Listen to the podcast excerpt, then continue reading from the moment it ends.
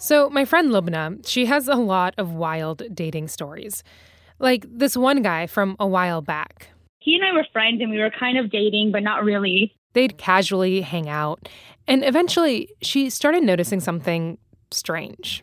Everywhere we went, I paid for everything. Mm. And the weird thing was, is he would right before the check would come, he would get up and leave and wait for me in the car without even saying that he was going to do that. At first, she thought, okay, he's probably just taking a call or whatever because he's a busy person. But it kept on happening time after time. Every time we would go to the movies, he never had his wallet. What? And, but he always had his ID to get drinks, but he never had his card to pay. It was like the most bizarre thing. Like, it just felt really shitty. Lubna actually gave him the benefit of the doubt. She didn't think he was necessarily trying to be a mooch. She just thought he might be broke. I think he just really didn't know how to say it without being embarrassed, but yeah. he still wanted to like hang out. Did you ever confront him about it? I one day I was like, "Hey, can you get this? Like, I don't." And he's like, "No, I don't have my wallet." I'll and I was like, "Okay, I literally saw your wallet, but I never asked questions, but I also never talked to him ever again." yeah, she just wasn't feeling it. And not just because of the money thing, even though that's definitely how she remembers him. I'm Reema Khrais, and welcome to This is Uncomfortable, a podcast from Marketplace about life and how money messes with it. So, Lubna's story, sure, it's kind of trivial, but I think it gets at how we make assumptions about people all the time based on their spending habits. Because really, the way we spend money, or don't, it projects a certain version of who we are to the world. And today, we have two short stories about that. First, what happens when you know too much about how someone spends their money. Relationships, before they get all big and complicated, they start small with a crush.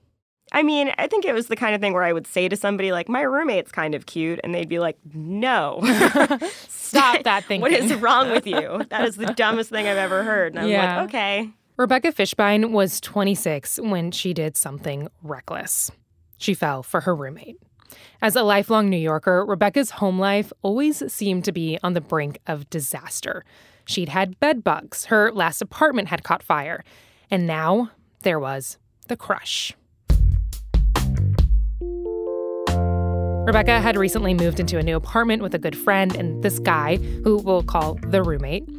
And she says he was super cute, tall, with dark hair, and a runner's build. We had a really fun apartment. Mm. It was a little bit like being in college again. So mm. we would hang out, we would watch movies, we'd watch television. And on a practical level, they just worked well together. They were on top of their bills and used Venmo to settle up.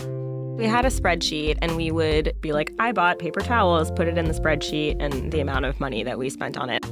Their lives were pretty intertwined. They'd binge the Kardashians and hang at the bar across the street. They even all pitched in for a Spotify family plan. And even though she knew he was off limits, Rebecca couldn't shake the crush. And, well, they were both guilty of flirting. So, at some point, like maybe a year into us living together, he and I kind of started up a very ill advised fling. Yeah.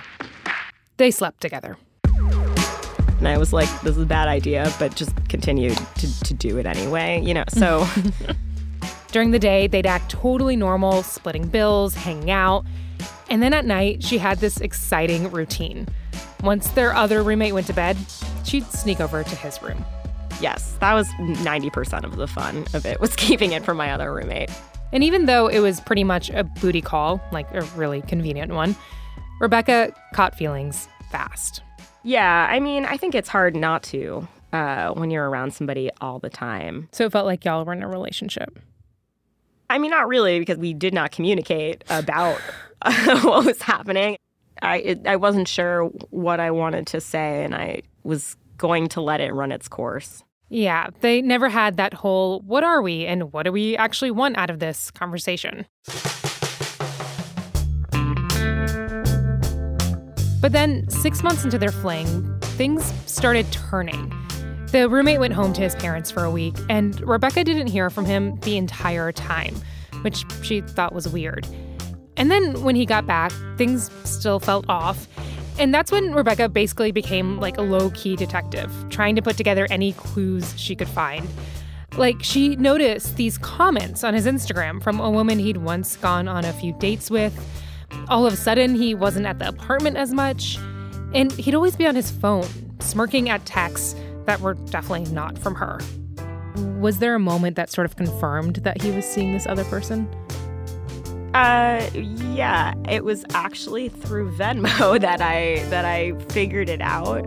The same woman from those Instagram comments had Venmoed the roommate for movie tickets. I was like, okay, they're they're dating. So wait, how did that Yeah. feel like in that moment when you saw the Venmo transaction? Didn't feel good.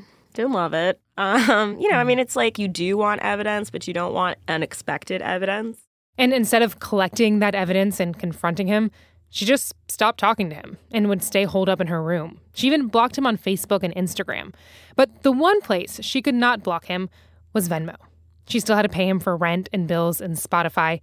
And it was on Venmo where his new relationship was constantly on display. I would open my phone to just do a normal Venmo, and they, there would be like 20 interactions between them. I mean, then Venmo just became like their entire relationship. They Venmoed a lot. The roommate and his new girlfriend, they had this super cutesy, over the top Venmo style. It wasn't like, you know, just a dollar sign or a beer emoji. You could look at their payments and pretty much map out the entire day they had together. Okay, so there was one where they Venmoed like seven times in one day. So it was all the wine. Eh. A few minutes later, more wine. A few minutes later, and more wine. And then he and then another Venmo, it's been a day, wine. Wow. Like I don't understand. Plus, there were these detailed, repeated requests for groceries, bourbon, and breakfasts. Eventually, the roommate moved out, but he was still unavoidable. Anytime Rebecca opened Venmo, she'd get another update about his life. I was just like, this is insane. Like I shouldn't know all of this information and I don't want to. And then I felt like gross for for knowing it. You know, like it, it I didn't want to like be a part of their lives. Even though Venmo is a mobile payment app, it's also definitely social media. So spending money and being in a relationship have become this big social performance. And it's a performance Rebecca was subjected to as the roommate fell in love. She quietly watched their payments go from wine and movie tickets to moving in together and joint groceries to splitting a Christmas gift for his parents. I mean, if you're gonna be honest with yourself, was there like a part of you that maybe secretly wanted to see the Venmo updates to see what was going on with him? I mean, eventually I, I like went into his page a few times just to see what was going on because once you like know that you can find out this information, you I think natural curiosity would like direct me to it. How long are you like seeing these transactions go on for? I think it went on for like over a year. Oh, wow. Um, I, I actually at some point I didn't see them anymore, and I like looked, and he had set it to private. It's been a couple years now since Rebecca and the roommate lived together, but they're still in touch. Kinda.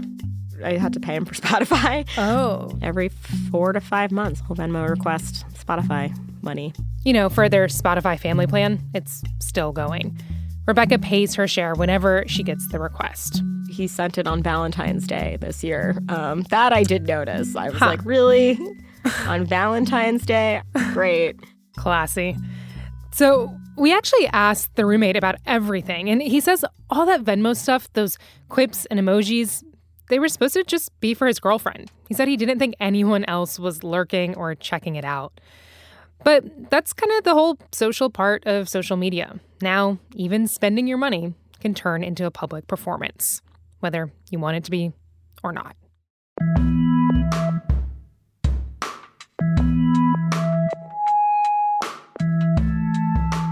Rebecca Fishbein is the author of an upcoming book of personal essays called Good Things Happen to People You Hate. Coming up after the break, one couple tries showing their love for each other in a way neither of them actually loves.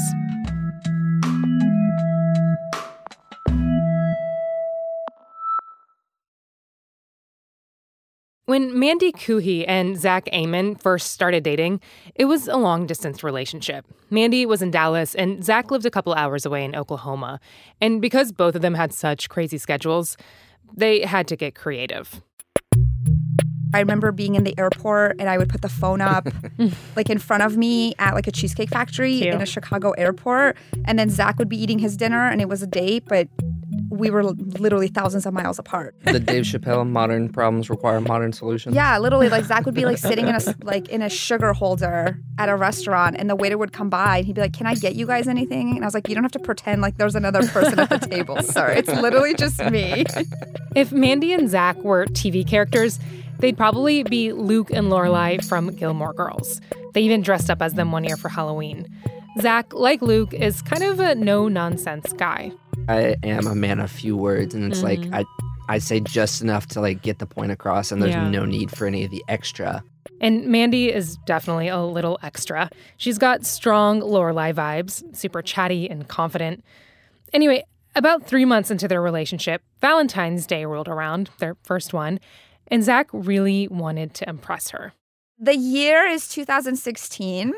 I roll up to Zach's place. I'm wearing black leggings and a t shirt. And I walk in and we're like, Happy Valentine's Day weekend. We haven't seen each other in mm-hmm. like five days. You know, we're young and, and in love and it's so mm-hmm. beautiful. And so he's like, Hey, come sit down. I bought you like a Valentine's Day present. I'd like to give it to you like before we start our weekend. So she sat down on the couch and Zach handed her a gift. So I really love elephants, and he had bought me this really cute elephant necklace. And I was like, oh my gosh, Aw. thank you so much. I was so stoked. I was like, Yeah. you put some thought into this. This is so sweet. I'm so excited to wear this. Can't wait. I was like, thank you. Start to get up to like give him a hug. And he's like, no, wait, I have more. And I was like, okay.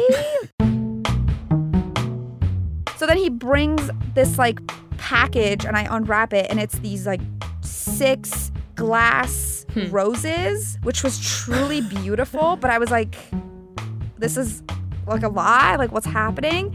So I was like, oh my God, this is really beautiful. Thank you so much.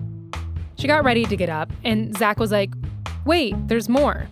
Open this one. And it's this like really cute Michael Kors jacket. And I Oh my loved God. Michael Kors. I was like 22 and like I was like obsessed with Michael. It was like really endearing, but like simultaneously mad uncomfortable, but I can't tell him. Especially because in Zach's mind, he was like, Yep, nailed it. It was like a haha. All right. Yeah, no. I just didn't think it was necessary. It just felt like too much.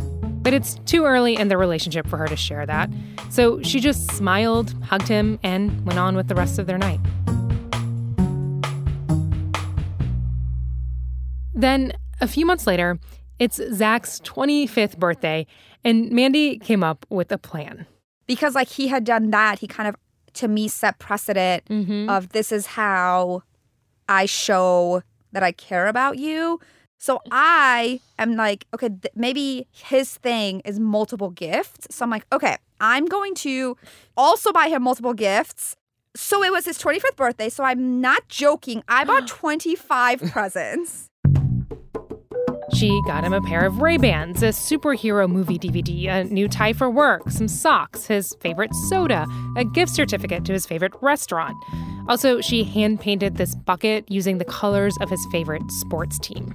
And then I put a little sign that said, I like you almost as much as you like the Oklahoma City Thunder. Cute. She wrapped up all the gifts, went over to his apartment while he was at work, and laid them all out.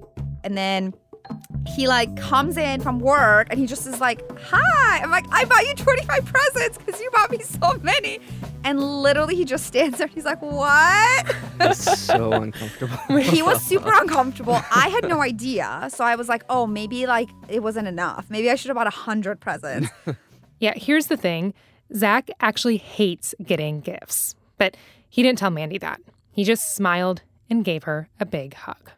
How much money do you think you spent? if I had to put money on it, I would probably say like $400. I think mine was close. It was probably three, three fifty maybe. Oh, wow. Without even realizing it, Mandy and Zach had created what felt like a gift arms race in an attempt to express their love. After 10 months of long distance, Mandy and Zach took a huge step in their relationship. They moved to DC together. Mandy was starting grad school, and Zach took a job with an insurance company. And like a lot of couples who move in together, it was an adjustment. We had been um, arguing a lot. Um, yeah, well, don't make us sound like crazy. well, no, we weren't- like a normal amount, but no, like a it wasn't crazy. It was just it was it was a lot because we were learning how to live with each other. Yeah. Then one day, Mandy was at the apartment scrolling through Facebook when she saw this link that piqued her interest. It was a quiz to help find your love language. So Mandy started taking the quiz and she texts Zach telling him he should take it too so they can laugh about it later. This quiz, it tells you which of the five love languages you prefer. Words of affirmation, quality time, physical touch, gifts, or acts of service. Just to give you all a taste of what it's like, in our interview, I pulled up the quiz and posed some of the questions to Mandy and Zach. I like to sit close to friends and loved ones, or I like it when someone tells me they love and care about me. They love and care about me. I think sit close. I like it when people compliment how I look, or I like when people show genuine interest in what I say. Ooh, compliment what I look like. I'm uh, here for that. Genuine interest. yeah. Okay, We I are like literally it. so different. It's unreal. Right, so if it's not already obvious, Mandy and Zach's results did not match up. That night, after they took the quiz, they sat on the couch and started comparing them. And a lot of it was stuff they already knew. But then there was one result that was a surprise to both of them. Oh, wait. Oh, you don't like gifts? Okay, I don't like gifts either. Neither of them cared about gifts as a form of expressing their love. Like it was the lowest ranked thing in both of their results. The one that we thought was each other's Yeah. was low On both of low on both of our lists. So neither of us like gifts, but at the beginning we were both trying to get each other That's gifts. so funny. So wait, the last was thing y'all cared about was gifts. Literally. And like no, nobody liked getting the gifts. Nobody liked receiving the gifts. The gifts were just made everybody uncomfortable, but everybody was buying everybody presents. It was like this simultaneous moment of relief, but also confusion. So let's back up here for a minute. How did this even happen? Really, the whole gift giving extravaganza was instigated by Zach. And thinking back on Valentine's Day, he says he was just doing what he thought Mandy wanted. I knew that she was from a much better off family than I was. So I felt that that's probably what she expected. Zach grew up in a blue collar household, and Mandy came from a wealthy family that immigrated to the States from Iran. When we moved here, my mom worked really hard to make sure we were well off and that I never looked like an outsider in any capacity, like with my clothes and things like that. Zach remembers being taken aback the first time he visited her family in Dallas. Their home was in this pristine neighborhood with long driveways and big backyards. Meanwhile, he had spent a good chunk of his childhood living in a double wide trailer in a very small town in Oklahoma. Was there a part of you, even if it was just like a small voice that was like, uh, like what if she doesn't like me? Like, you know, can I fit into this world? Oh, yeah. Yeah. I was already kind of self conscious about where I was from and how that reflected on me.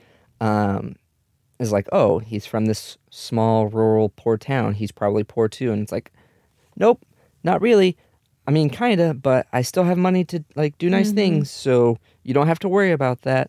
So that's why on Valentine's Day, he went all out. Was that stressful? Oh, very much so. Like I'm, I'm pretty sure I picked up and put down the Michael Kors jacket at least four times because like I know she's really gonna like this, but I just can't afford it. And then I would do, Mm. take another lap around the store, and then I would go back to the jacket and pick it up, and then stand and look at it for like five minutes, and then put it back down. I can't afford this. Honestly, that sounds like how I shop. But anyway, Zach says with these gifts, he was hoping this was the message that came across to Mandy. Hey, even though I don't have a lot of money, I'm willing to spend it on you. Mm. So you felt like you were showing your affection through like buying things essentially? Right. Yeah. And I don't know, probably uh, unhealthy stereotypes just in about dating in general is like the man should shower the, the woman in gifts Mm. um, to show his affection. But yeah, all of that just made Mandy uncomfortable. I mean, Zach wasn't totally off the mark. She definitely grew up in a family where giving thoughtful and sometimes expensive gifts was the norm. But she says she didn't expect that from her partner. I felt really guilty that Zach had to work so hard to purchase these things for me. Like, I didn't think that he needed to purchase all of these things to show me that he cared about me and that he was looking forward to dating me. And on the flip side, even though Zach was convinced he needed to prove his love with an outrageous amount of gifts, he absolutely did not want to be on the receiving end from Mandy. Receiving a gift almost feels like a debt. And it's like, oh, okay, well, now I owe you one. Anytime you're given money, it's expected to be repaid, usually with interest. Yeah. So it's like, okay, what interest do I pay on this gift? Like, what gift can I give you Yeah. that's this gift plus interest? I don't, I don't know.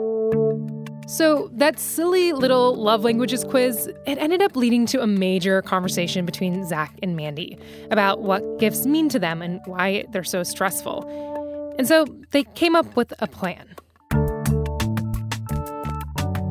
So we've been like, okay, we're gonna get one gift or two gifts, and there's a spending limit on how much you can spend per gift.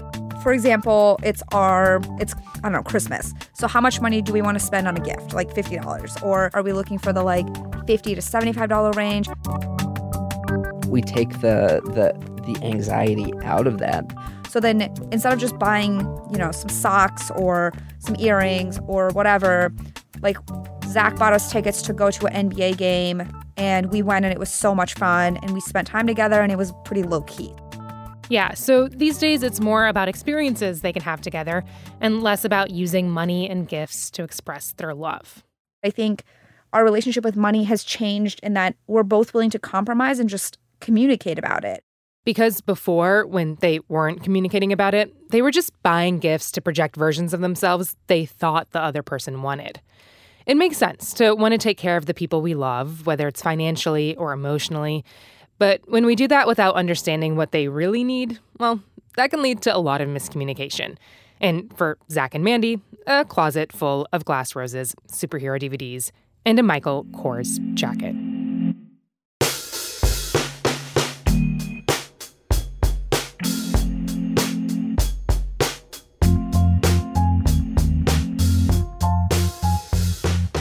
All right, that's all for this week's show. If you have any thoughts or want to hit us up, you can reach me at uncomfortable at marketplace.org. This is Uncomfortable is produced by me, Reema Khrais, Hayley Hershman, and Peter Balonon Rosen. Megan Detrick is our senior producer. Drew Jostad is our audio engineer. Editing by Sarah Kramer. Tony Wagner is our digital producer. Muna Danish is our intern. Star Nieves is the executive director of On Demand. And Deborah Clark is the senior vice president and general manager of Marketplace. And our theme music is by Wonderly. All right, catch y'all next week.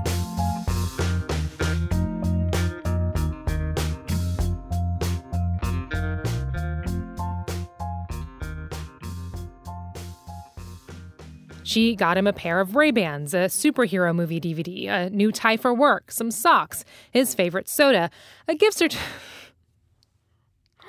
She got him a lot of things, okay?